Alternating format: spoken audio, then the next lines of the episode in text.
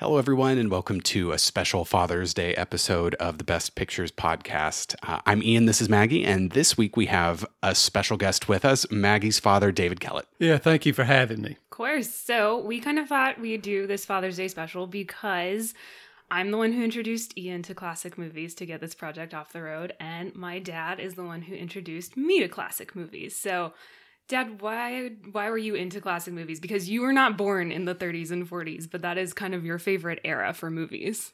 Well, it is. Um, it really started um, growing up with the advent of cable television. Um, as I was growing up, you had over air stations and you had the three networks, and you might have a local public education station, and that was it. Um, so, right at the turn of the 60s to 70s, cable came out, and all of a sudden, instead of having three, maybe four stations, we had 12 stations. And then you had um, WGN Chicago, which was a super station, and Turner, um, which is TBS, started out as, as, as uh, Superstation 17. And they started showing these old movies. And so in the evenings, if you didn't want to watch news or you didn't want to watch Bonanza, you watched the old movies. and I found out that I really enjoyed those. We're not actually doing one from the 30s or 40s for this because other than 30s and 40s like screwball comedies, your favorite genre, I believe your favorite genre is westerns. Well, it's one of them. And um, you were talking about me introducing you. Um, my father grew up in the Depression, was a World War II veteran, and westerns were his favorite. Um, he would go to the cinema and they would have all the western reels. And so every time a Western came on, I mentioned Bonanza because we did watch a lot of Bonanza. I was going to say, I know uh, that one was a popular one. It was. And, um, and so Westerns I would watch with him. And so I do enjoy those. Yeah. So I also watched a lot of Westerns growing up. Ian did not. No. And Ian has not had a ton of exposure to very good westerns because the only western we've had on like I guess we're calling it the the canon episodes, the actual best picture winners Cimarron. was Cimarron, which was great. the fourth best picture winner and um it was flawed to say it kindly. Yeah, I was not a huge fan yeah. and generally am don't have the same affinity for westerns or at least I don't think I do.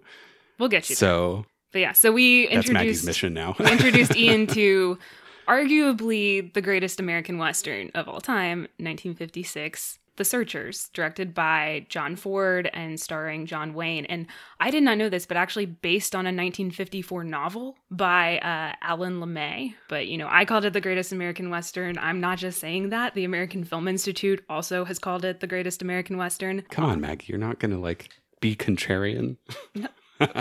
I very rarely go against the American Film Institute. I know that there is evidence of me doing it in past episodes, but we're just going to gloss over that. Um, it was also ranked number 96 on AFI's original greatest movies list, but on their 10th anniversary one, it jumped to number 12. Jeez. So okay. I think that's kind of an interesting take on, you know, how this one might have actually aged a little bit better than a lot of the older movies we see based on, I think, some of the themes. And um, we'll get into it more, but I think this is there's still some things about it that are problematic, but it's very different from I think a lot of earlier westerns in kind of the themes that it goes on and mm-hmm. how it isn't as much of this like fantasy good guys versus bad guys kind of setup that you get, you know, in those earlier ones. Yeah. So basically some of its portrayals were better than period films of the time. Not necessarily perfect all around. Well, still problematic, better. even yeah. if it's better. yeah. I mean, again, this is 56. Like, we're only going to see so much progress. Right, right. It has actually been suggested that it was inspired by the actual 1836 kidnapping of Cynthia Ann Parker. I did not do a ton of reading on that, but um, the basic plot summary of this film is that John Wayne is searching for his niece who was kidnapped by a um, subset of Com- the Comanche tribe or a small group of uh, Comanches under this warlord uh, Scar. So it's kind of this like cat and mouse game and stuff like that. Um, but that is it has been suggested that it was at least inspired in part by kind of this this true event. I could buy it. Yeah. I mean, the broad strokes match, right? So yeah. So before we go into watch notes, since like our whole thing is Academy Awards and Best Pictures, um, this did not receive a single nomination. None. I think it's an issue None. because we have a beautiful Max Steiner score, and we all know how I feel about a Steiner score. You know, John Wayne did win his only Oscar for True Grit, and I think it was 1969 or something, late 1960s, which anyone who's seen that original True Grit, it's not his best work. Like, No. like he deserved an Oscar, but I think he deserved it for The Searchers or The Quiet Man. Like, I think those are the movies he should have won an Oscar for, and he did, was not even nominated for this. Well, I'll watch those and get back Or to you. but- cinematography. it was not nominated for cinematography, which blows my mind. It is some of the most beautiful cinematography, and there are some incredibly iconic shots that we'll describe and I'm sure put stills up on the Instagram of. Um, but what did win that year? Around the World in 80 Days. Around the world in 80 days. Yep, that was the winner. Really? With, with your favorite David Niven. Um, and, and I enjoy that movie too, but it surprises me because you had John Ford, and I think this is one of John Wayne's best performances too, um, in the cinematography, like like you you were talking about the shots and especially the long shots, and that's one of the things I like most about the movie. Um, you were mentioning that that it, it's the best western or considered the best western, but I think it's it's maybe the best movie about America because it captures the vastness of America. And then it deals with the main theme, race, which has always been America's biggest issue and biggest problem. Eh, well, and I think there it's hard to find another genre that is just like an American genre than the Western, you know, for both the good and the bad, I think. Well, I agree. And, and we are a frontier nation. I mean, we were founded as a frontier nation, and, and that influence still carries through today. For sure. Definitely So, can see it. Let's jump into watch notes, Yeah, sounds good. which we've kind of already started doing, but that's Eh, we sort of we always do that. Now we have the demarcation, right? Yeah. so, um, Because I want to start start with the opening shot because this movie is bookended, like the cinematography bookends it in like the most beautiful way because it is a shot through the door of like this low prairie house and you mm-hmm. just see like the way they use shadow in this is amazing but you just see like the shadows of the door frame and then just the open expanse of what is supposed to be Texas, but I believe believe this was filmed in probably like Nevada and Utah and that area. I think that's where they did a lot of the filming for the John Ford westerns. Yeah, well, the rock formations don't look like they're from Texas, to say the least. But like it, they're stunning for this movie. So, and I think you know it's set in Texas, but at the same time, it's like it's it's more than that. Like it's set in Texas, but it's not about Texas. Yeah, I struggle with how to like summarize exactly what it's about. And I think that's more because I think on some level it's supposed to be this kind of archetypical shifting in thought of the main not hero villain but not villain John Wayne character. I don't even know if he fully shifts in thought. I think it's more about like racism and like the obsession with revenge and how like the obsession obsession with revenge can like consume a person and it can not only hurt them but the people around them and it's just like uh, you know it it barely stops him like Matt like killing his own niece basically in the end. Well, and I did I like to add some credence to that as well. I I did like the one line after the funeral for um, Martin's adoptive parents, where the one woman is like, "Oh, don't let this ruin you. Don't don't you guys go out and die now," sort of Yeah, thing. Which again, exactly. like preaching that sort of temperance of the revenge mentality. But I agree with Ian too. To me, this is a movie that uniquely doesn't have villains and really no heroes. Yeah. Um, I would say Martin might be our hero. Like he's kind of as close as we get to it. Um, which is interesting because, you know, and I will go ahead and we'll just go ahead and say kind of I think the biggest problem with the film is that like technically you have main characters who are, you know, not just white but also Comanche or like Martin's supposed to be part Cherokee and stuff. So theoretically you have like this diverse set of characters, but like all of the main actors are white. Even the actor playing Chief Scar is a German American actor. And like you can tell he is yes. very, very Yes, and I think some of the like background players actually look like they might be Native American, but like it's not the main character. So like the casting is still like whitewashing it, Mm-hmm. which like again, it's 1956. Like it I would be shocked if they didn't Yeah. in that era. But you don't like the fact that Scar, who kind of is like technically you would think at least in the stereotypical western is going to be like your big bad but like they give him motivation for what he does and like Mhm. you understand why he's angry and like why he would do the things he does like it's not like he's he's technically your villain but he's not really a villain and like the main character of John Wayne's Ethan is like Mhm. he's a bad person and they make it very clear like this guy's not a good guy Yeah. Well, and that is what I appreciated with the movie too, is kind of contextualizing all of the different characters' motivations and I get beliefs to some extent. So that that sort of development I haven't seen too much in a while. No, and I think it, I think it's very very rare in westerns before this era because to some extent I feel like at least the early western genre to me it reminds me a lot of fantasy where you're like this is not actual history Mhm. like this is just like a fun story where like I get to root for someone and against someone but like it's not actual accurate portrayals of history and I mean this isn't a hundred percent accurate either but it feels a lot closer to kind of like a gray area Mhm. truth to me than other westerns. Well, see, and, and I don't see much nuance or or much gray to me. The, all the characters are very sharp and, and, and very narrowly defined, Mhm. which I think adds to the tension of the movie. Like you have John Wayne and Scar, but to me, they're the same character, Mhm. basically. You Just they are. They different are. They're the same. They're the same person. They're just on different sides of this conflict. Oh, that and so I didn't quite connect that dot. I've And never thought about it that way. It's added a whole bunch more to how I'm viewing this movie because it really is about both of these characters had their families killed off by the other side. And so now they are seeking revenge on the other side. and they both very. They both have like zero tolerance for the other side too, Right. pretty much. And it's like, yeah. oh, And That's- basically, that's because awesome. of the two of them and their mentalities, everybody else kind of gets screwed over. oh, that's good. As an aside, how would we like to go about this? Because Um, I guess we kind of talked about the main theme, so I could maybe loosely chronologically okay, or, or go to.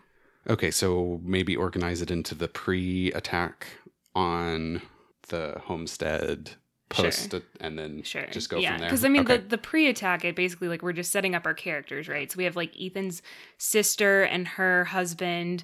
We meet little Debbie, who is the girl who's going to be kidnapped. Um, Mhm. We meet Lucy, who's the older sister, uh, and we meet John Wayne's Ethan, where he's coming back from the Confederate. Uh, side of the civil war he was a confederate soldier and through and through. yes yes um and it's implied that he like robbed something because he's got all that newly minted yankee gold because at that time because texas obviously seceded and so once the civil war is over any of the currency the confederacy printed or created like Mhm. is worth it's absolutely worthless so like the fact that he's coming back with like actual us government money as well as a lot of it, as well as newly minted a lot of it, it's like a little suspicious. So like they're very early setting up that like John Wayne maybe not the hero in this one. Well, I do want to highlight too how the score especially enforced like reinforced that sort of uh, uh, characterization of John Wayne's character because that that's one thing that in as Maggie put it our canonical like best picture winners I think we're just starting to see how score is being used to augment what the dialogue and the staging and especially the directing decisions within some of these scenes are telling us in that these characters are you know seedy don't really want to be on their side but hey they're taking care of their own so there's maybe there's some conflict there. But the way the score turned very dark in that spot there was great and I, that pattern has happened throughout this film so I, I really appreciated that Um, they always have do a little bit of that too when there's like the tension between Martin and Ethan because we're also introduced to Martin who is I what did I say is he like a quarter Cherokee, Eighth. an eighth Cherokee, something like that. But Ethan like constantly comments on it and is like, "You're not actually like he's he calls him Uncle Ethan and he's like, "I'm not your uncle." Um, and then he tries to call him sir don't call me sir Yeah. yeah. So That th- was we're already dialogue. setting up like the tension between the two of them. Well, and, and Ethan's reaction's immediate. yes You know, when, when Martin comes in, and you were talking about the opening scene with the doorway, and you have the security of, of the home stepping out into the world. Well, when Martin shows up, you see him show up through the doorway, too. Yeah. He's coming out of the world in. But as I mentioned, it's not a subtle movie. So No, no, no. Ethan's reaction is immediate to, Yeah. to Martin. and I totally agree that it is not subtle. I oddly so sometimes I can be really put off by what I view as sometimes overacting or like be, the director beating us over the head with their message. I don't But- think they do. Well, there were parts. So the scene where we know what's about to go down with the homestead. I actually really like that scene. no, no, no. I love the scene, but Yeah. the older daughters, like some of her I, reactions were I actually so so I like the scream. I like the scream because what base so you have the the Reverend who I love Mm-hmm. the character of the Reverend who is also like the head of the Texas Rangers. Mhm. They come to the homestead. They're basically like some people have been raided. We need to go look out at this. We're also introduced to Lucy, the older daughter's Mhm. boyfriend, Brad, Brad Jorgensen, and like his parents. Um, Oh, that's how they're connected. yes. I have issues remembering characters' names.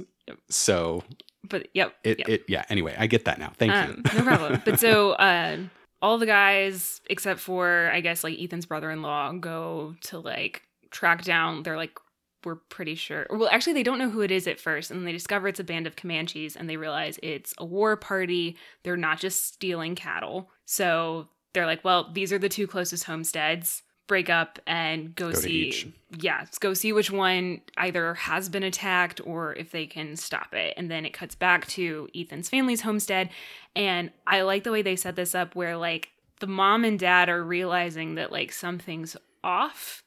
And then they see like the flickers in the night of like the war party signaling to each other. Mhm. And they're like, you can tell that they're panicking and they're scared, but they're like trying to keep it together and they're just like giving instructions. Like Lucy's like, oh, Lucy does not know what's going on. She's No. like, should we get a lantern? And they're like, no, no, no, we uh, don't need a, a lantern yet. It's all good.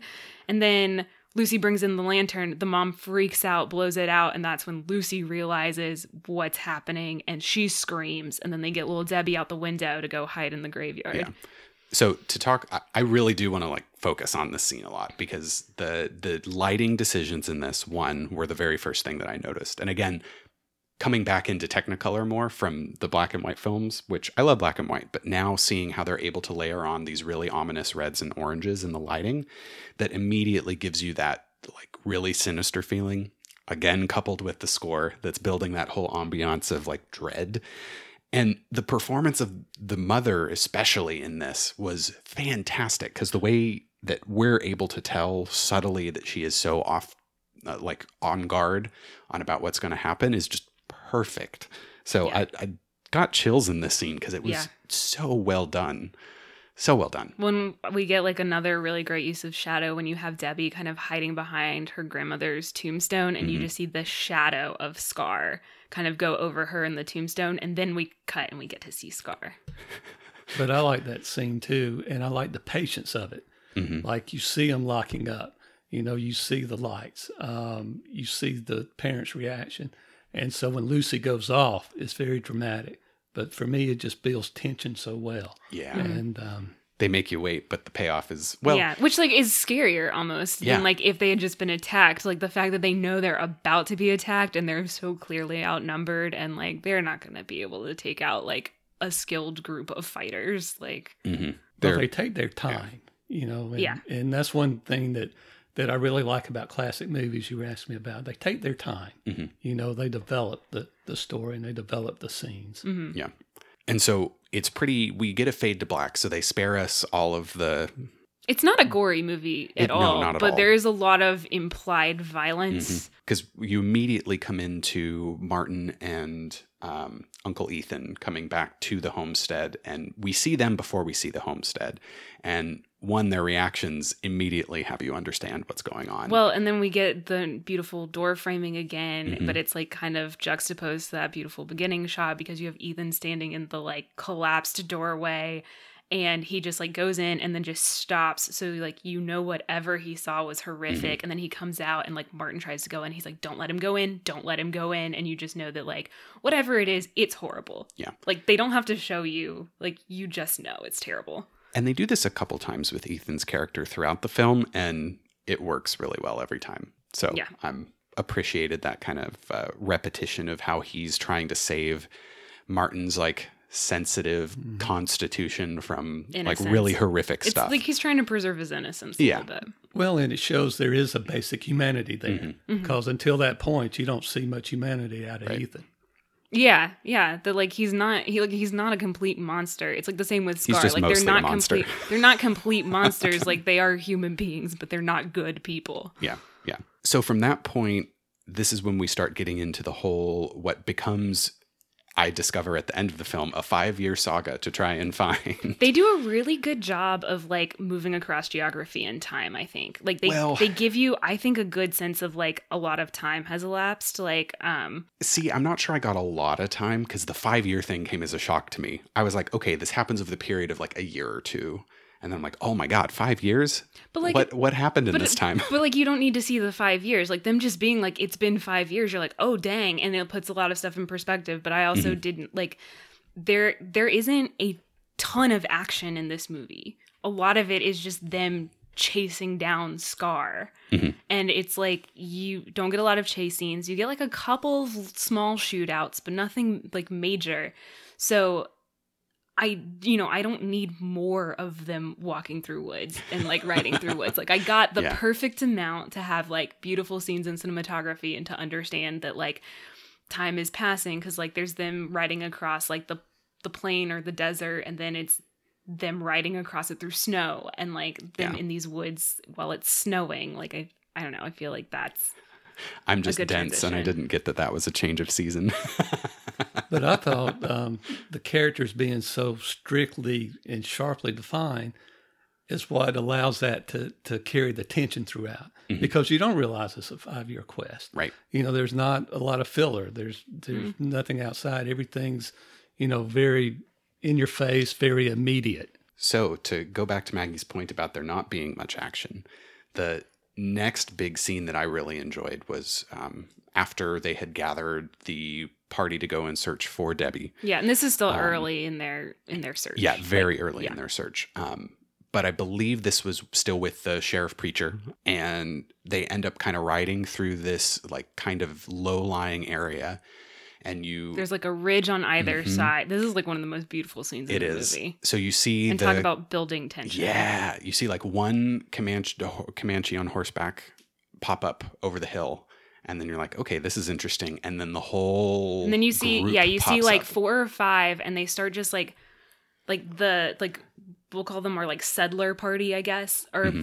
just continue going, but like they're watching, and the Comanche party on the ridge is just following them on the ridge, but no one's really making a move. And then they look over to the other side, and there's another Comanche party following them on the opposite ridge. And everyone, again, like everyone knows what's about to happen. The preacher uses his bandana to like tie his top hat on. That was a Because there's some like there's some nice little comedic stuff in this too, uh, which I think is nice.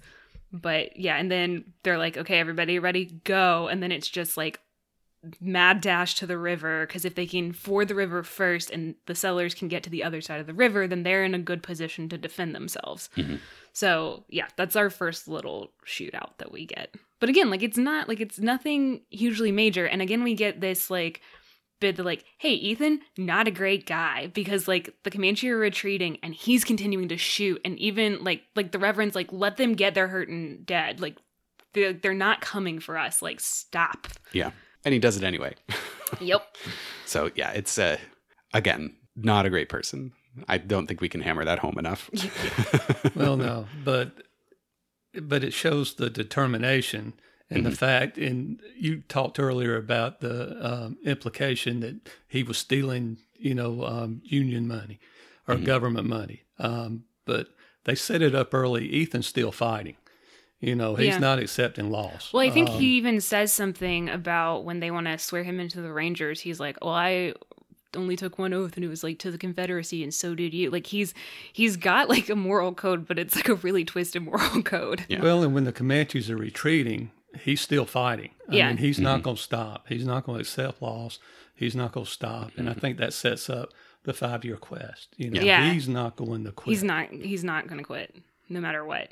Then they split, and that's when we get the canyon scene. So Okay. Oh yeah, because um one of the sellers is injured, so we have Ethan and Martin and Brad going off on their own to continue the search. Yeah. And everyone else is like, let's let's gather our resources, let's regroup. Let's not be foolish and determined in a way that is ultimately detrimental. Yeah. But they they end up tracking the band through like some canyon areas, and they split off because a group of them went one way, and another group went another It's way. like they were like, oh, it looks like four of the Comanche party split off Mhm. and went through this canyon. Like, I wonder why. And I don't know if I was reading into this because I know, like, knew what happens, but I was like, you, I thought you could kind of tell on like Ethan's face that like he had an idea of why that they might have split off, and that's why he's like, I'll go and I'll meet you two on the other side.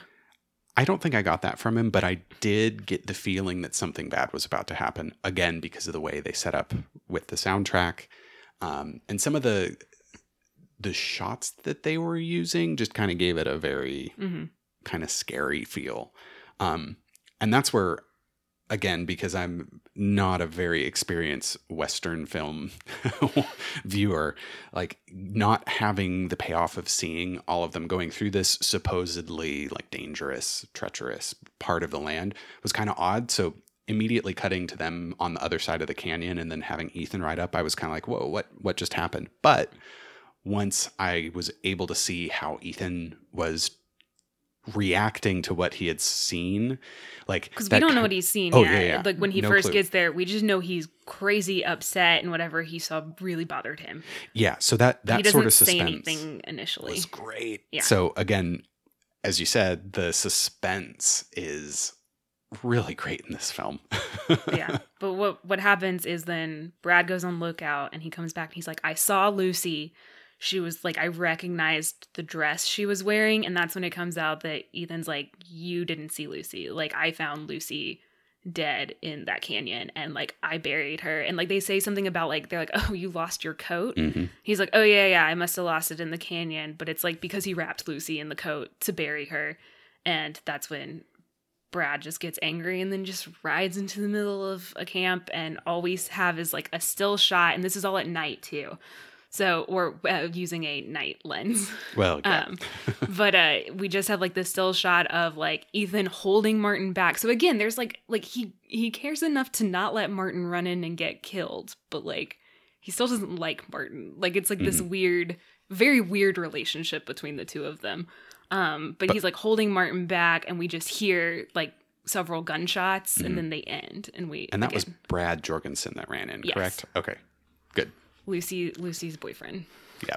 I'm surprised y'all skipped over the scene where Ethan shoots the eyes out. Oh, I forgot body. about that. yeah. Yeah, that's like super early on when they're still with the big party. But yeah, they find um a dead member of the Comanche party and they're saying like, "Oh, it's odd that they didn't like try and hide him from us, which means they're not scared of us following." But I think it's Brad gets mad and like throws a rock at it of like the body or something and then Ethan's like makes some comment and then shoots the eyes out saying that like because everyone else is like, "Why why did you do that?" and he's like, "Well, because in the Comanches religion, that means he can't pass on to the next side, which is like the most spiteful thing Yeah. to do. But it also sets up this thing that like Ethan is actually the one who has the most knowledge about the Comanche. And Mhm. there's like a weird almost respect for it. Like he never underestimates them. Like he understands kind of, I guess, who his like quote foe is. And Scar demonstrates some of it too, in that like Scar knows English and like mm-hmm. they it's almost like they've studied each other as opponents in a weird way, but it's like I don't know, like like Ethan has so much hatred, but also has actually gathered some Intel knowledge about their culture. yeah, it's like he's done intel on them almost. It's it's weird. Well, and what I like about that scene too is is it's not enough for Ethan that the Comanche is dead. Mhm. You know, that's not good enough for him. He wants to mess him up in, in the spirit world or the afterlife. But the other thing too is is I like that it shows that Ethan just doesn't hate singularly. It's not just the Comanches. He has a disdain for all convention because if you remember the line, the preacher says, What good does that do? And Ethan says, By what you preach, nothing, but by what the Comanche believes.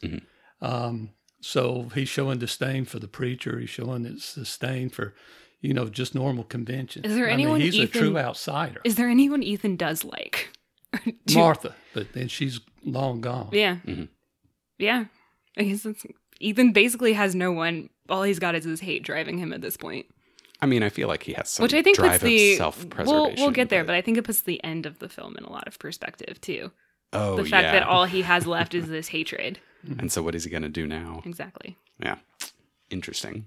So now we're fi- we're getting into um, meeting the Jorgensen family. So again, Brad Jorgensen. Um, This is where we get a little bit of our comedic relief. And this is where we kind of get the idea that even more time has passed because Martin and um, Ethan go up to the Jorgensen place and they're like, You got our letter. And Mr. Jorgensen is like, Yes, about this time last year. So we understand it's been quite a while since Brad died. and so we get introduced to I know at least Maggie and my favorite, well, one of our favorite characters, Probably Laurie. my favorite character. Like, I think Ethan is a very interesting character, but I don't particularly like him. Laurie, I like. She cracks me up. but and like her and Martin's relationship is like that's our comic relief. Yeah. Well, and again, with how well this movie does introductions, Laurie immediately runs out of the house and like places a big old kiss on Martin in a way that I was like, wow, okay. Did not expect that. but um, to go back just a little bit, there were, again, those parallels with some of the shots um, from the inside of the Jorgensen, Jorgensen house to the large, like, expanse of the plains.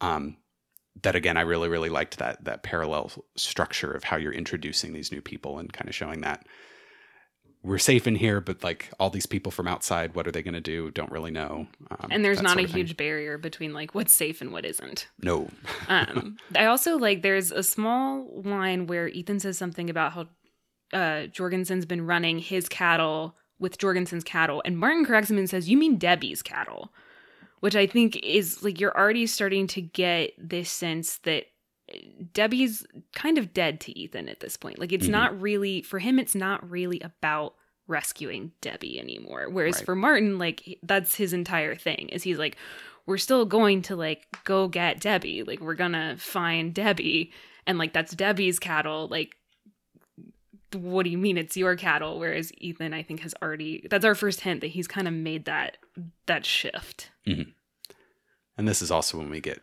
the first of martin's harumphs Martin harumphs a lot in this film. he like throws a fit pulls the blanket over his head rolls over and goes to bed. That i at that point i noted every time he harumphed because they were pretty hilarious. Yeah. and um I, I loved too so again for like reasons that i love laurie. So this is where ethan's also trying to convince martin not to come with him anymore so he's like jorgensen will take you on. Like it's good job all this stuff. And martin's like uh no. And later tells laurie like part of the reason he's still going is because he's afraid of what ethan's gonna do when ethan finds debbie. He's like i think he might kill her. Um, and so Lau- Laurie's really upset, doesn't want Martin to go, and then he finds out that Ethan left without him, and he's like, "No, I got to go after him." And Laurie's so upset, but she's like, "Here's this letter, I stole it for you." And then he like can't read very well, so then she's like, "Fine, just give it to me, I'll read it." But she's like not happy about it at all the entire time. And I thought the actress is Vera Miles, and I thought she was really really good in that scene. And she like goes and gets him like her own horse, but again, she's not happy about it at all. Oh yeah, and the way they the way they tie that up with her draped over the fence and obviously very unhappy, and then Martin just speeds by on the horse behind. Just a gorgeous, gorgeous shot of her, and the way that that kind of bookended that whole scene was was great. But we did gloss over a whole bunch of development between Martin and Laurie, um, like with the bathing scene, and then even the next morning some of the, the interactions that they had um, so I, I do want to call out that those were some really well constructed well shot scenes Mhm. even if we didn't like delve into them Yeah. So now ethan and martin are again on the road doing their thing. They have a lead now where they uh, jorgensen mother apparently has found got a letter where it's like a scrap of cloth saying that hey if this is the person you're looking for's clothing come find me here. I'll give you some intel. There'll be presumably some reward that this person who's giving the intel is going to get all that sort of stuff. So it's immediately set up as something that's kind of seedy which again, I appreciate that they at least gave you that payoff in Yeah. in the next major like uh, next major like conflict that Ethan and Martin have to go through. Yeah. Um, and they kind of pay the guy a little bit of the reward, and they're like, well, you know, if it pans out, you'll get the rest. That guy and some of his friends come and try and kill them as they sleep at night, which Ethan uses Martin as bait. I love he it. lets Martin just harumph to sleep. He's like building up the fire and stuff. And Martin's like, "Why are you doing this? Like, it's it's so hot right now." And Ethan's like, "Well, I'm old. I get cold." Like, and then just like puts a blanket over his saddlebags, goes hides, and when the guys like come shoot at Martin, then he shoots them. this was really Like, so like his plan works, but also like he used Martin as bait. I'm okay with it because again, it's setting, it's remaining consistent with the two characters' like views of stuff. Ethan defaults to thinking something bad is going to happen. Martin is like this innocent, "Ah, it's going to be fine. We'll get through it. I'm not worried about anything sort of person. So, again, really, really good scene to reinforce how each of them views the world and views this quest that they're Yeah. going on. and that Ethan's while he won't intentionally harm Martin is not also above putting Martin in harm's way. Although I do like the line where Martin's like, "What if they'd shot me?" and Ethan was like, or he goes, "What if you'd missed?" and Ethan's like, "The thought never crossed my mind." yeah, I will say.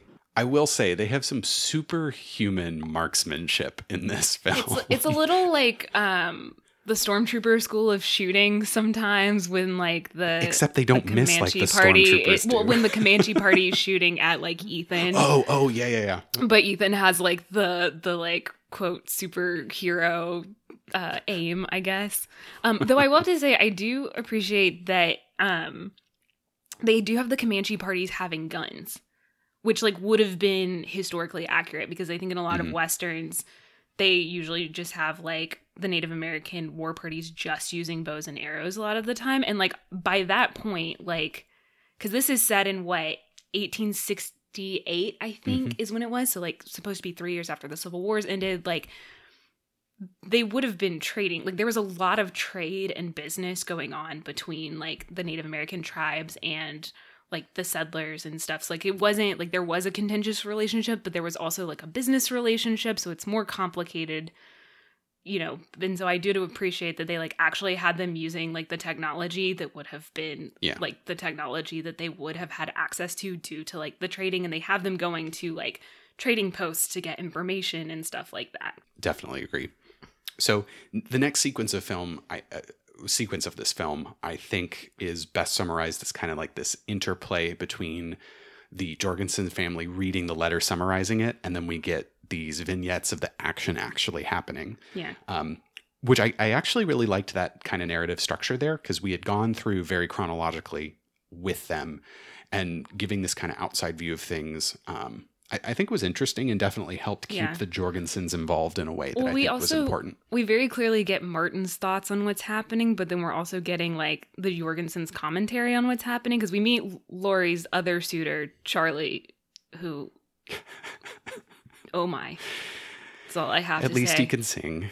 Beautiful singing voice. Every time he talked, I wanted to bang my head against a wall. Um, but he also, when he like comes to visit, he has this letter for Laurie that's from Martin, and I love when her dad goes, "Oh wow, two letters in a year," and I was like, "Oh my god, they're so isolated." yeah. One thing I like about that is is Mr. Jorgensen. It repeats uh, several times that that his wife can read, that she's a good reader because she's a teacher, yeah, and I just found that very touching. Mhm. And it's a movie that doesn't have you know touching moments in it, yeah, but so that one just kind of jumped out at me. That his pride and his wife's accomplishment. yeah. Yeah. The Jorgensens have like it's very subtle and it's not like a, the center of anything, but they have like a very nice relationship. And I think you know with with all the hatred a lot of the main characters are slinging around, it's nice to see just like a nice relationship. Well, they're decent people. Yeah. And that's a contrast. I mean, that's a major contrast Yeah. with the rest of the movie. for sure. Um, but then, and I do like how everyone's like, Laurie, read the letter out loud because everyone's just so excited that somebody got a letter, and Laurie's kind of like, I don't really want to read this letter." letter, out loud. it's my letter. but her immediate you, you get more of Laurie, which I, I just loved how she doesn't get past the greeting of the letter because Martin has misspelled her name. Yeah, yeah. She's like, he spelled it with a Y, not an EI. and the the close up on her being so perturbed was just so pretty. Yeah. And one thing that this film does a lot is have some very low angles on their shots. And I don't know how they make all the actors look so good. From a low angle. Exactly. but this was an, a, one perfect example of how they were able to pull off this kind of odd shot, but then it's just pretty to look at and makes everybody look so great in in the movie. Yeah, but that's when we find out that Martin acts accidentally because Oh, this whole Martin, thing. Oh my god. I don't know if in these five years of ru- like running around with Ethan, he's somehow managed to not learn any of the Comanche language or any of the native language at all. or really anything At all. At all. And I'm like, man, that would have been a really useful thing for you to learn. And you've got someone here who can help teach you. Although I'm not sure if Ethan would have been like super enthusiastic about teaching him, but like, yeah, he accidentally trades for a wife. This se- like this sequence kind of bothered me like a lot. It's a weird sequence. Well, and I think it it it kind of relies on a well, it it does. It doesn't kind of. It relies on the stereotype that oh, you can accidentally trade yourself into a wife with like the Native Americans, which I that- Yeah. that that just this is this is where No, you definitely no. got like some of the the stereotypes like Mm-hmm. the older stereotypes in there with like the sequence and like the fact that like the chief guy like is so excited about the hat. Like the hat's the best seller although i was like thinking about it and i was like well of course because you're running around in the sun all the time. Like i would think yeah the hats would yeah. like practically that would make sense to me. But that's not how it's framed in the in the film. It's supposed to be kind of comical and a, i don't think it's a very comical situation. Oh no, I mean it was meant to be funny, and in 1956 it probably was to that audience. But um, thankfully we've progressed since then. yeah it doesn't it, Yeah. it- that's that's one of the com- supposedly comedic elements that i don't think ages well with this movie. I think there's a lot that does age very well. Mhm. i that is definitely not one of them. Yeah as as i think we had said multiple times when watching it like the portrayal of native americans is extremely problematic throughout the whole film. And so this was a, a particularly problematic place. Um and then even their treatment of this woman who supposedly martin traded for as a wife It's one of Like, those things where the- like Ethan's ah. treatment of her I don't think is surprising given the setup that we've gotten from his character. Martin's treatment Yeah, of he her really disappointed me. disappoints me. And I think the way they frame the scene is that it's a lot of it's fueled by Martin's frustration with Ethan, Mhm. but like that doesn't mean you take it out on this poor woman. exactly Oh 'Cause no, but I, I do think it's Martin's reaction to Ethan because Ethan's laughing at him yeah and enjoying him. And, Yeah. you know, Martin's had enough of that. Mhm. Yeah, and while this whole story is being told, because they question her about Scar, and them questioning her about Scar terrifies her, um, because we we don't get much of Scar except for told through other people's reactions to him, Mhm. and so like the fact that she's reacting so negatively to him, and like when they're at the trading post, and Martin says something about Scar, and Ethan's like, "Shut your mouth," like learn when to be quiet.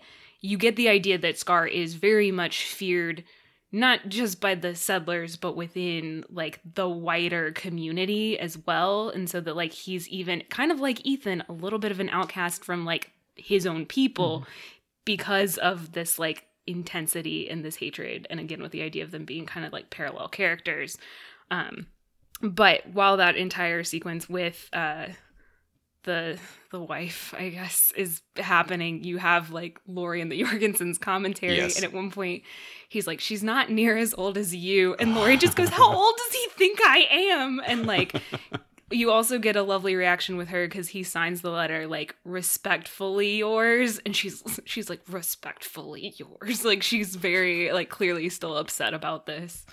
yeah she did she did a bang up job with with her character's reactions and how she acted them out. So i'm i am team laurie all the way. Yeah, so fortunately um the supposedly native american wife of martin nopes the hell off after they really like i wouldn't say they rough her up but they're they're like they scare her. They They, scare her, really yeah. scare her. um which i'm i'm glad she left like she didn't need to be party to that um but we get some additional scenes where we see some of the devastation of some uh, Native Americans too. I don't know if they were Yeah, it supposed was to be a- a Comanche native- or Camp. I Um, think it was Comanche. I'm gonna assume Comanche. I thought it was Comanche, but I don't remember if they said it explicitly or not.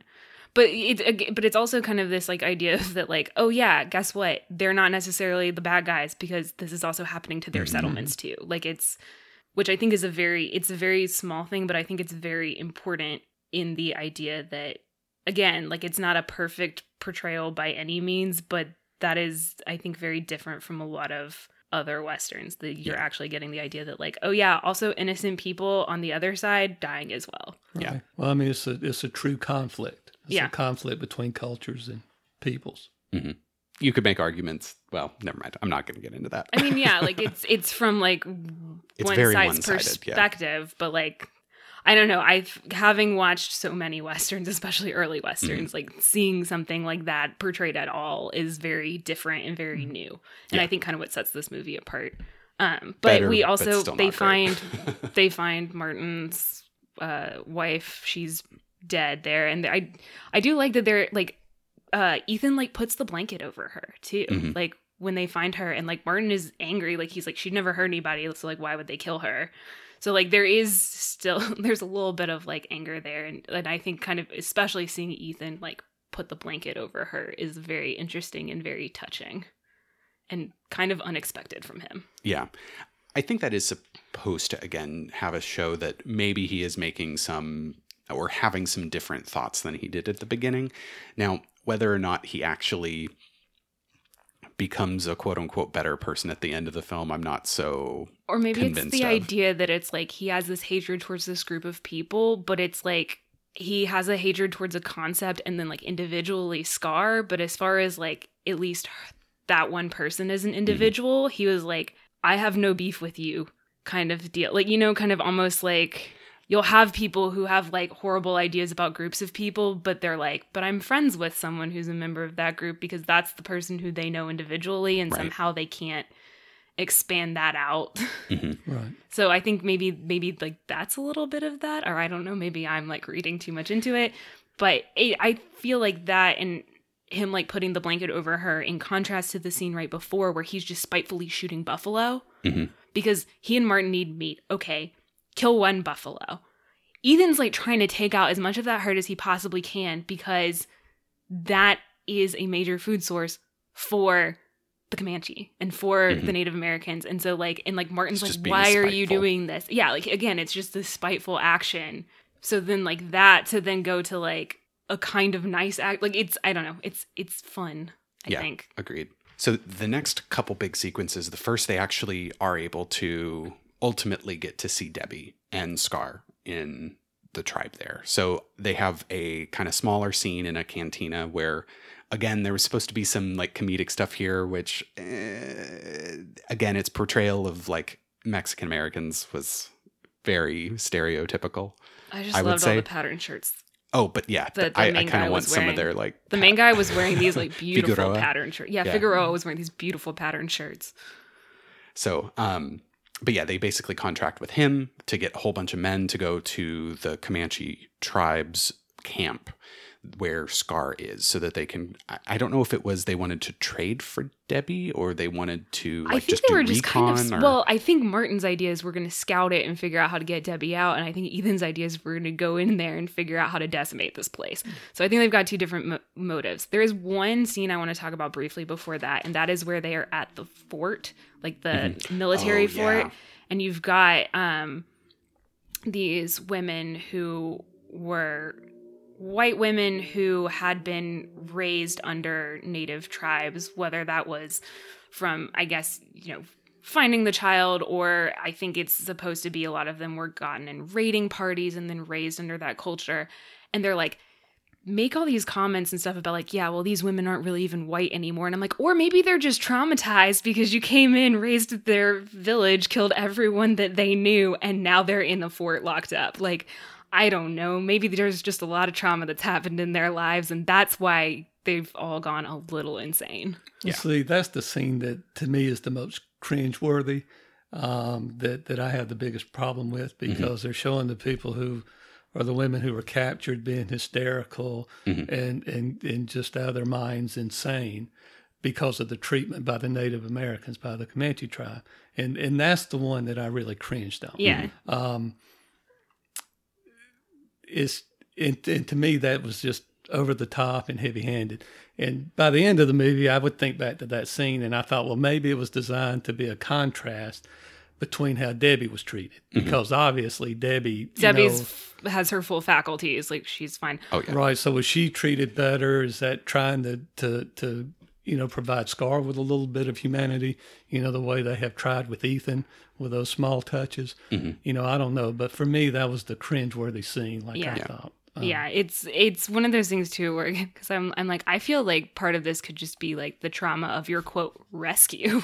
Oh yeah. Because Something tells me that was pretty bad. So that's true. Mm-hmm.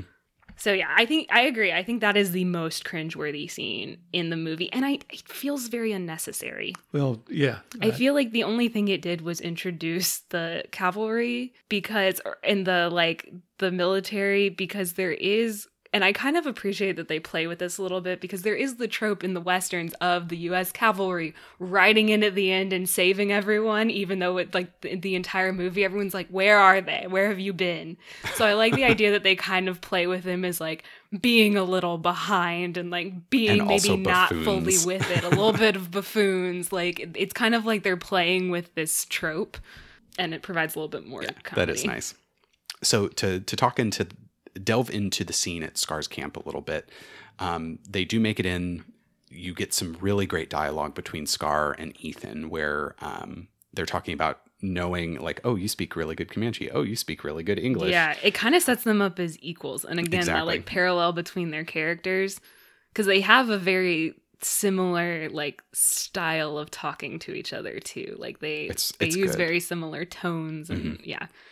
and to specifically the scene inside Scar's teepee, like this was a expertly constructed scene in my opinion. So you have Scar and uh, his folks on one side, and Martin and Ethan on the other. With I think Figueroa is in there as well. Yeah, the girls Um, with them.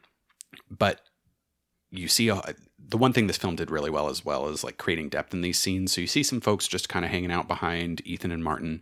Um, the conversation progresses, and then all of a sudden we get a stick with um, scalps that is put Yeah, down right well, in front of Ethan. Yeah, and, and it's put right in front of them so that's like the scalps in the foreground, Ethan and Martin, and then they both slowly look up to see who is holding the stick, and Mm-hmm. you see Martin's reaction immediately, and Ethan's like, "Don't react, don't react," and then we see.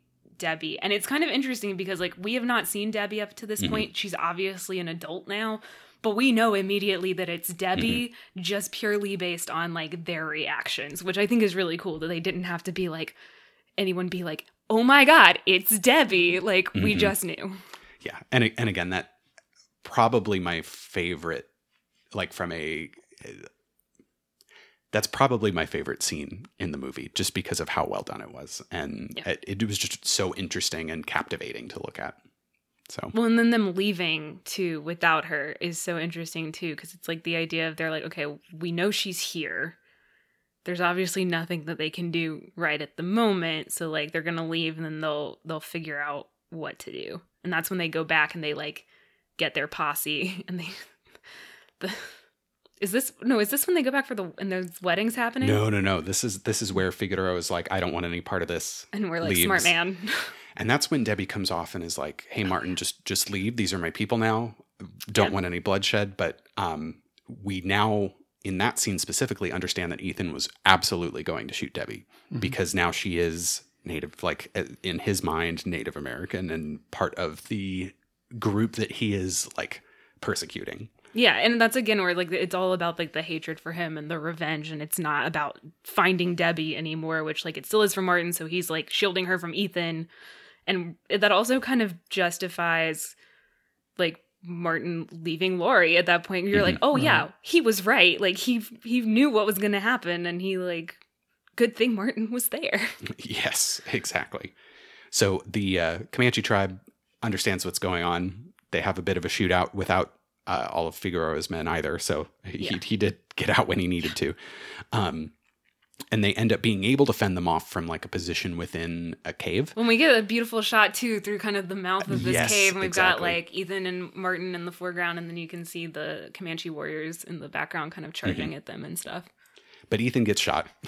so, um, the the I really appreciated the scene where Martin has to read Ethan's will and testament because this this again sets up um, well one the suspense that they build by having Martin read it because again we understand that he is a very slow reader um, and has trouble with the word bequeath for example and Ethan's such an ass about it. yeah and so he, it's like it's like you're dying. Like calm down. Like this guy's Yeah. reading your will. uh, but in the end of it, how Martin just explodes about how all of a sudden, no, your your next of kin is Debbie. Why Well, is because she? Ethan leaves everything to Martin, Yeah, which is like a weird twist in Ethan's character, but it's because it's like he is so mad at the Comanche, and Debbie is so dead in his mind and like no longer related to him that like he's giving everything to Martin, who he previously and continues to be such an asshole too. Like Mhm. it like like that is how much like far his hatred is going is that like his hatred of this thing trumps his hatred of this other thing. And i like that again martin is so mad because he's like debbie is your next of kin. Like debbie is not dead. She is alive. She is healthy. We saw her. Like we talked to her But then, but that tells you where Ethan is, and that's an echo from from the beginning of the movie yeah uh, when he's talking to Martin about his cattle. You Yeah. know, and Martin's saying it's Debbie's cattle. Ethan's no. I mean, it's it, everything's settled in his mind. Mm-hmm. Yeah, and I do like so. There's been multiple times in this movie where somebody says something to Ethan, and he just goes, "That'll be the day." And I like when Martin says, "I," because after that, Martin just goes, "I hope you die," and he just goes, "That'll be the day." and that scene ends with Martin harumphing off Yeah. again. Always harums. This is when we get the wedding. Yes, now we get the wedding, which that was a really fun scene in the Jorgensen house, seeing all the celebration and dancing and all of that. So I really do think the Jorgensen like homestead is serving that like tension, the, the release of all of that tension and kind of some comedic. It's like the the one happy place. exactly. And I'm glad we were able to come to expect that from that household because this whole wedding scene did have some pretty comedic moments Oh to yeah, it. it was very funny and extremely well shot because you have Ethan and Martin show up, and Paul Jorgensen is like, "Um, you two need to go because there's a price on your head for murder." Because when they killed the people who were trying Mm-hmm. to rob them, because the whole thing apparently is they were like they were all shot in the back, and I'm like, talk to Martin about his thoughts on that because he can explain the situation to you. But he also like wants them to leave because it's like Laurie's marrying Charlie, and he's like, oh, the thing like things are gonna go bad. Like the minute Martin's there, like things are now gonna go bad. Yeah. Well, and that to, to gloss over a little bit, but um, Charlie, who's supposed to marry Laurie, and Martin start to go at it, and so I do want to call out that some of the the, the physicality of the acting with Laurie, Martin, and Charlie was superb. Yeah. Like the way she's getting in between the two men trying to fight against it, and then the whole sequence of getting them out into the yard where they're like taking off their guns Yeah, and like, like, oh no, after you, after you, Take- like we're gonna because she says no fighting in my house and they're like we'll Yeah. take it outside and then you just have like the shot with that there's like the yard the two buildings and then the open walkway between them and you just see Laurie sprinting across that walk ro- that walkway being like pa Reverend Clayton I think we both cracked up Yeah. at that. yeah um and then they like go out and they have like the fight in the yard and I like how Reverend Clayton asked Charlie he's like is this in line uh, of duty with the Rangers? Charlie's like no it's personal. And the Reverend goes okay carry on then like it's fine if it's personal and you have like Ma Jorgensen trying to watch it at one point and Ethan just like shoves her back in the house and goes, Remember, you're a lady. But I like that he lets Laurie just stand there and watch the fight and she's like actually kind of enjoying it a bit, which is funny. Oh yeah, that close up with her kind of biting her handkerchief was just Yeah, like trying to hide her smile, and then you have like Ma Jorgensen like pushing to the window. Like everyone is watching this fight go down, and at the end, they like I'm not sure anybody wins. They're both just really exhausted, being held up, and like people have to help them shake hands with each other. And I thought it was fun, the little ritual, because here Charlie's fiance, I mean, he loses his fiance when he's about to get married, Mm-hmm. and he still takes the time to put a log down and and ask Martin to spit over the log, get yeah. things started. You know, It is like it's like weirdly ceremonial for just this like knockout drag out fight. but I thought something was really important in that scene too, apart from the fun of it. Um, because y'all were talking about how how everybody likes Laurie. Mhm. Uh, she's she's the kindest character. She's one of the most fun characters. Um, but there, when when Martin's getting ready to leave again, you know, she tells him, you know, don't go. You know what Ethan's going to do. You know, he's going to put a bullet in her brain. Mhm. Talking about Debbie, he's going to put a bullet in her brain, and Martha would want him to. And Yeah, to me, that is the was one thing really where you're strong like- you're because like, "Oh, it just showed how pervasive, you know, the attitudes for race were. Mhm. I mean, because Even Laura's your arguably most likable character, Right. like, still has a little bit of that. Yeah, that's the one point where I'm like, Laurie, no. Yeah. I like you so much. Don't do this.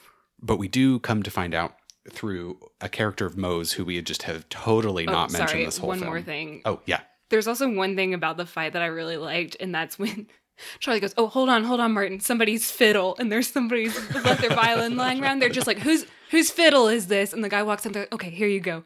And then they start fighting again, and I was just like, "Well, one, that's also just like, if you think about it." Instruments would have been so precious. Oh, Like that yeah. is your entertainment. That is other people's entertainment. They've got to be hard to get out there. Like, I, that, so that just cracked me up. Them like pausing the fight because somebody's fiddle, and then I was also like, who just left their fiddle lying around outside? Because that is irresponsible. So after the scene, we do, uh, we've totally glossed over the character of Mose this whole time, but he is the um, I'll say simple. simple. Is that like, I don't want that. That is a character that does not age as well because he is definitely like simple and stuff, and they use him the as stereotype. comedic. Yes, he's very much a stereotype, and they use him as comedic relief purposes. Mhm. And there's some stuff he does and says that's a little, little cringy. Yeah. But he is the one that is able to push this last little bit of the movie forward. So Mhm. they have a beautifully shot and staged scene with Mose in a rocking chair, not doing so hot. Um, and then the Jorgensens, as well as Martin and Ethan, kind of listening to listening to him tell them where this Comanche tribe is. I Where do like Debbie that he is. won't tell Ethan though, and he sticks his tongue out at Ethan, but he'll tell yeah. Marty. That yeah.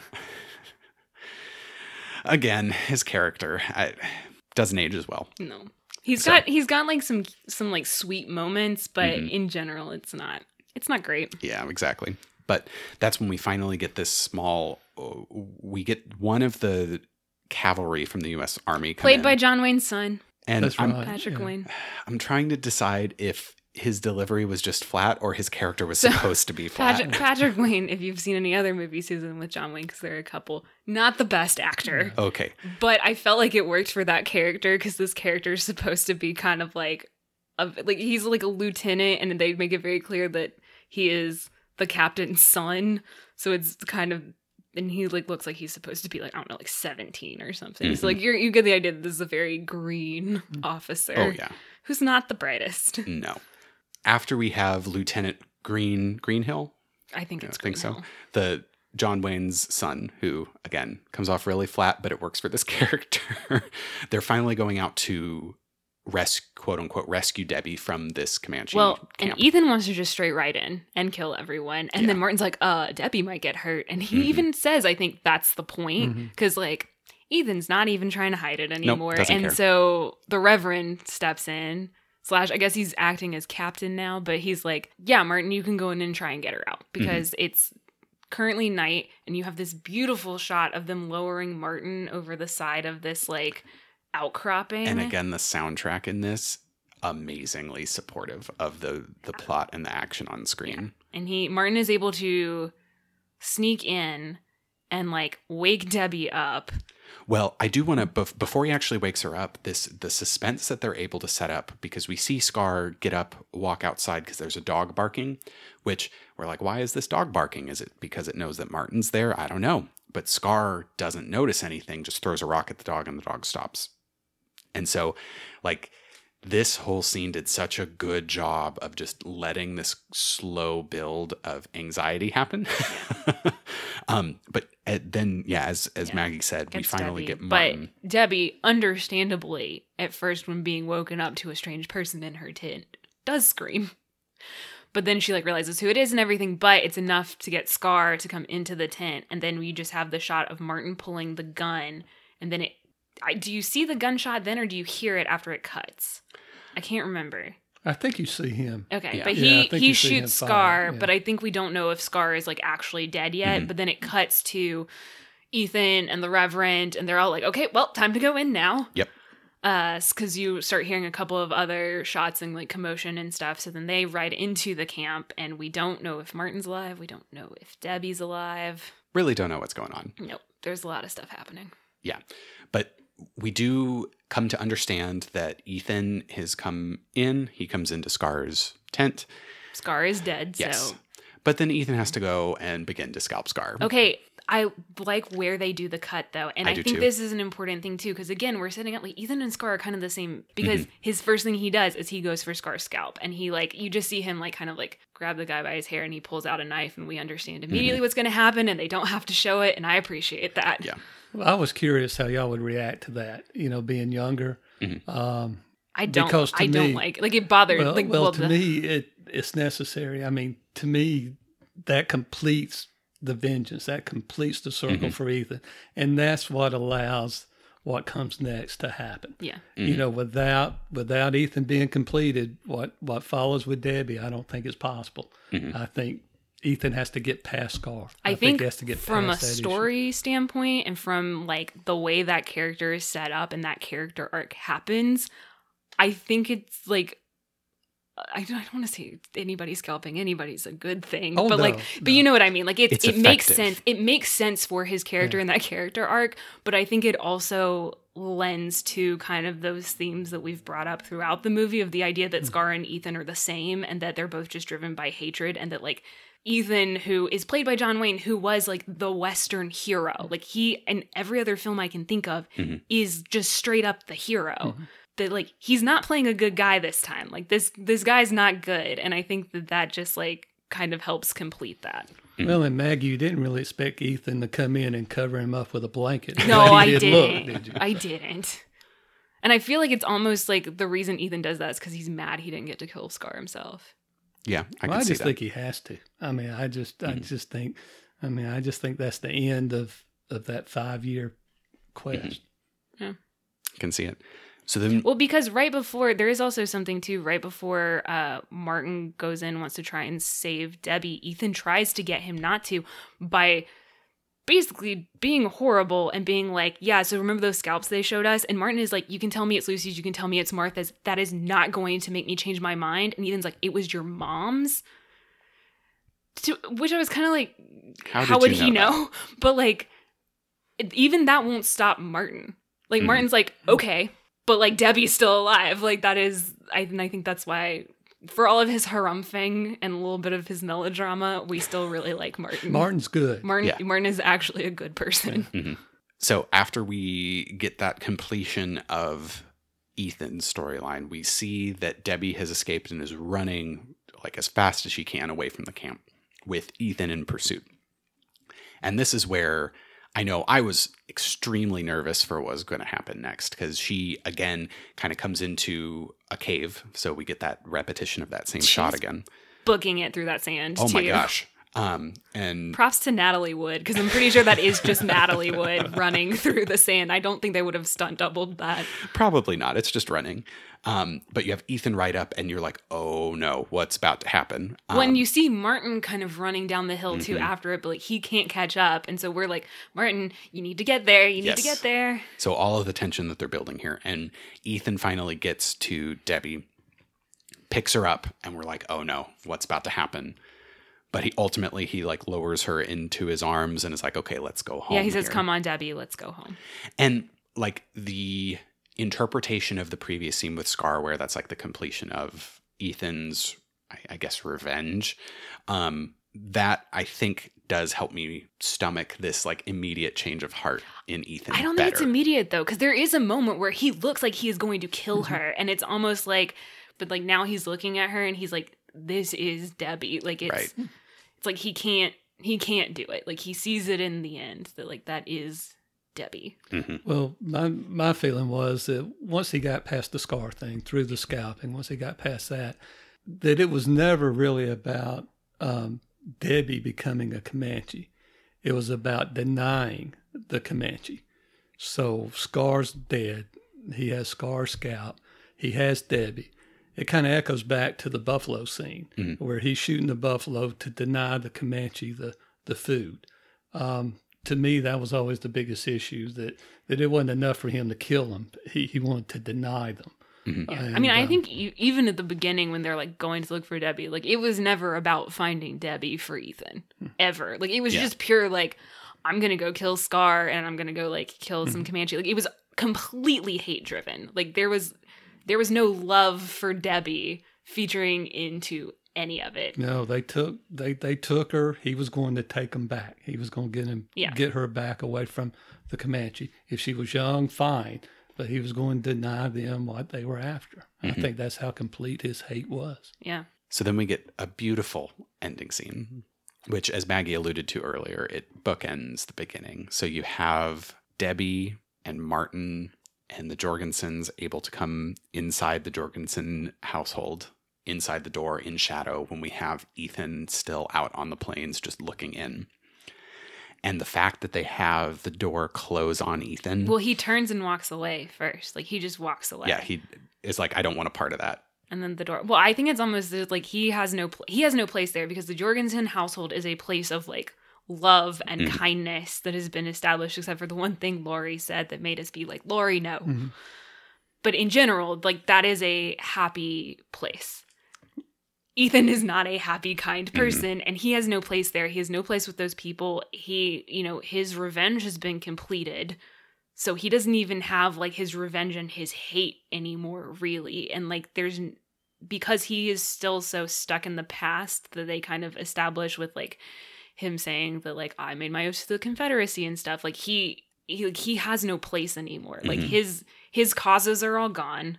Like he has no place in this world. So well, and he doesn't him belong walking with off into the decent distance, people. right? Yeah. So You him know- walking off into the distance is Yeah, yeah. The One good ending. final act is nice, but you know that doesn't make you a decent person. Mhm. It takes more than that one good final act with Debbie.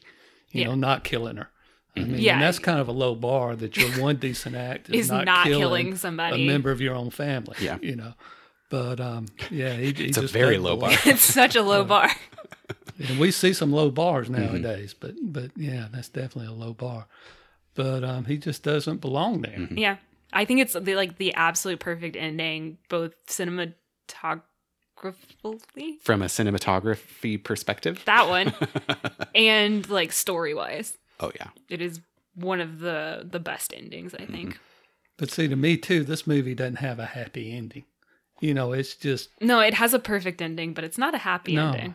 It's as good as it could be. Because I mean, even if you think about it, like transitioning back to that life is gonna be tough for Debbie. hmm Like Well, and arguably, like, she's been through stuff. she also kind of seemed to not want to be rescued. So, I, in some sense, it was almost like this happened still against her will. So, not only was she having to go through the trauma of being ripped away from her family as a child, like now she's going through the trauma of being ripped away from her new family. right. Yeah. So, I I mean, yeah. I mean, you could argue that the act of quote unquote rescuing her was are the you exact really opposite. you- like are you really rescuing her like Yeah. from their view they're rescuing her but are they really actually rescuing you yeah Well, and again, there's uh, that that similarity between Scar and, and John Wayne. Scar stole Debbie. John Wayne steals her back. You Mhm. know, and, Yeah. and Debbie's the one who's the victim in both cases. Yeah. So, anyway, loved loved this movie. it's very good it is a very good film and again and like i i like around the world in 80 days fine i love david niven but yeah. how Well, does when we get that win that- and this isn't even nominated for Yeah. anything So, What were the other nominations? um i'll look them up really quickly Um, so while Maggie's doing that, I do want to shout out to all of the amazing stunt riding that went on in this entire film. that is one of my favorite things about westerns is like the stunt riding It was is amazing. fantastic, and like the the climbing up all of the different terrain and the way that they're able to, uh, I guess, ditch for lack of a better word when they get shot or their horses quote unquote get shot is like it's great. So that that was a sight to behold in and of itself in some of those more chaotic scenes. So um, again, we didn't really touch on it, but that was a really really cool thing to see. Yeah, I, the classic like shootouts and stuff aren't really like a factor in this movie in the way they are a lot of westerns. Um, it's fun. We'll watch Silverado again if we want to see more stunt riding and like good good shootouts. but I like the long shots. Yeah. Because, and, and that's one reason I spoke about me thinking this is a movie about America. It really kind of Mhm. encapsulates, but that's because it shows the bigness of the country. Yeah. And, and y'all have traveled a lot around the world. Um, so you know the difference here. I mean, Yeah. if you get away from the coast and you're driving through instead of flying over, you you just forget how big the country is, how much space there is. And I thought they did a really good job of showing that, Yeah. you know, through the cinematography. So other nominees from that year it was Around the World in 80 Days, which won Friendly Persuasion, Giant, The King and I, and The Ten Commandments. Good grief. I know, right? You know, but I can see the Ten Commandments. but like, okay, that movie is so boring though. Like, yes, it has it has the whole like epic factor going for it, which mm-hmm. we've talked about several times on this podcast about how like man the oscars love an epic and they love like a grand historical epic and for a, like a decade there they loved a biblical epic. Mm. But man the ten commandments is tough to sit through. Well, I can see the nomination, but I don't see it winning. giant i haven't seen the king and I, I it's another one. It's a very pretty film but i just and i love yul brynner but i prefer my yul brynner as a cowboy so magnificent seven that had no recognition with you Yeah. I'm, I'm just staring at Maggie blankly with a smile like, i don't know why I, I? tried friendly persuasion i'm not familiar with but i like the fact that it wasn't nominated blows me away because i would over any of those that i have seen i would have the searchers winning mm-hmm. But you know, I wonder too if part of it is the message of the film because in mm-hmm. 1956, I mean, this was a. I would expect that it would be a daring subject, like like we're here in, in 2019 saying, well, it didn't go far enough. It still mm-hmm. used too many of the stereotypes. But imagine in 1956, where where they were really confronting racism. I mean, it was mm-hmm. a time of huge cultural Well, I mean, you even Yeah. like you haven't had like the big civil rights legislation. Like that's still a decade away at that Right. point. So, right, and I and I don't know if anyone was talking about like the treatment of Native Americans by like the U.S. government or Mm-hmm. like white settlers at that point. Well, you weren't, and you're just a few years after integration of the military after World War II. You know, so so the topic of race is is beginning, Mhm. and you have you know the 1950s trying to hold every everything back, the conservatism. Which I honestly we see in like looking through the list of pictures that were nominated and won in the 1950s. Like that decade in film, my biggest like beef with it and into the early 60s is that I'm like it's Hollywood trying to stay the same whereas like especially when you get towards end of 50s into early 60s like the stuff that's nominating like getting nominated and winning just doesn't follow like what is happening culturally at the time Mhm. like there's and i can't remember what year it is but like there's a year that dr strangelove got nominated and i was like they nominated dr strangelove it didn't win Yeah, but i was surprises me, shocked it yeah. got nominated which apparently no it wasn't this one. Oh, but this was one cool little um, tidbit that i found that i thought was hilarious so Mel Brooks offered John Wayne the role of the Waco Kid in Blazing Saddles, which is played by uh, Gene Wilder, and he's amazing in that. And John Wayne turned it down because he didn't think that like the swearing and like the dialogue, like the I think it was like the dirty language or something, fit with his like family friendly outward image. But he did tell Mel Brooks he would be first in line to see the movie. Well, uh, just how much fun would that have been?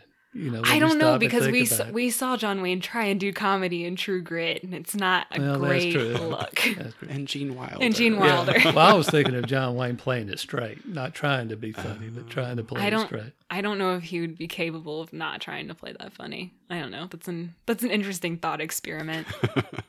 So, But now y'all watched all the all the um, winners uh, prior to 1956, and talking about this movie being kind of daring. Think of all the cringe moments you've had watching those because of, of the race Oh, racial stereotypes. oh, just think about the last western we did, Cimarron. right. that and- one is that one is maybe the worst one of the worst ones I've ever seen. I'm hesitant to say the worst because I've seen some bad. If you watch old film and you like old film, like you've seen very I'd say it is the cringeworthy, upsetting stuff. But I think most overt. Cimarron Cimarron might be the worst one I've seen. yeah. Right, but I think that stands out in this movie. uh, How how much less of that you get with Mhm. this movie. You, know, compared definitely to the you others. definitely see progress in this movie. And honestly, it was earlier than I thought it was going to be. When I was looking at the date for it, I Mm-hmm. was expecting it to be like 60s. I was a little surprised that it was 50s. Mhm. Well, and Martin's a progressive character. You know, Yeah. he's he's Yep. not only mixed race, but he's hopeful. He's optimistic. and he is future. he is the true hero of the film so even if it is that he's like only like an eighth cherokee and he's definitely played by just like a white actor so like could be better but in the context of the time also like very interesting that he is in fact set up as like our hero and Mhm. likable and the person who is in the right and is supposed to be a mixed race character Well, and this was less than 100 years from the Civil War. And they were finally, you know, addressing race head on. Um, because, well, uh, this is something I, I, I just find interesting. But the Civil War, um, we had it, Americans, there were over 600,000. I think it was like 600, somewhere between 600,000 and, and 650,000 American soldiers died during the um, Civil War. Um, that's almost as many as all the other U.S. wars combined. Mhm. You know, World War II, um, it was like 480,000, Mhm. you know, and that was with all the mechanized, you know, um, machinery and all. So when people talk about about the, the shame of the central shame of America or the biggest issue we have to confront and overcome, it is race. I mean, it is racial relations. So anyway, um, definitely, I, I enjoyed it. I would recommend The Searchers, and I think we all recommend it. Is my guess. Yeah. Yes. so cool great. Well, thank you for bearing with us on a slightly longer than normal uh, episode of i the mean Best Pictures. there's a lot to talk about there is a lot, a lot to digest in this film. Okay, so our next episode will be up in two weeks. Don't know what it's going to be because we're recording this a little bit early. But uh, in the meantime, you can find us on Instagram and Twitter. We're at Best Pictures Pod on both. We'd love to hear from you guys. You can also email us in at bestpicturespod at gmail.com. Getting emails from listeners is like absolutely our favorite thing about doing this. It always makes us smile, always like makes our our day, our week, even. So thank you for um, anyone who's written in and to anyone who hasn't. We'd love to hear from you. Also, if you could rate, subscribe, review, especially rate and review, that really helps us uh, move up charts and it helps uh, other people find us as well. Absolutely. And thank you again for Mr. Kellett for coming and recording with us. It's Yeah, been a pleasure. Thank y'all. and with that, listen to us next time when we return to, as Maggie puts it, our canonical episodes.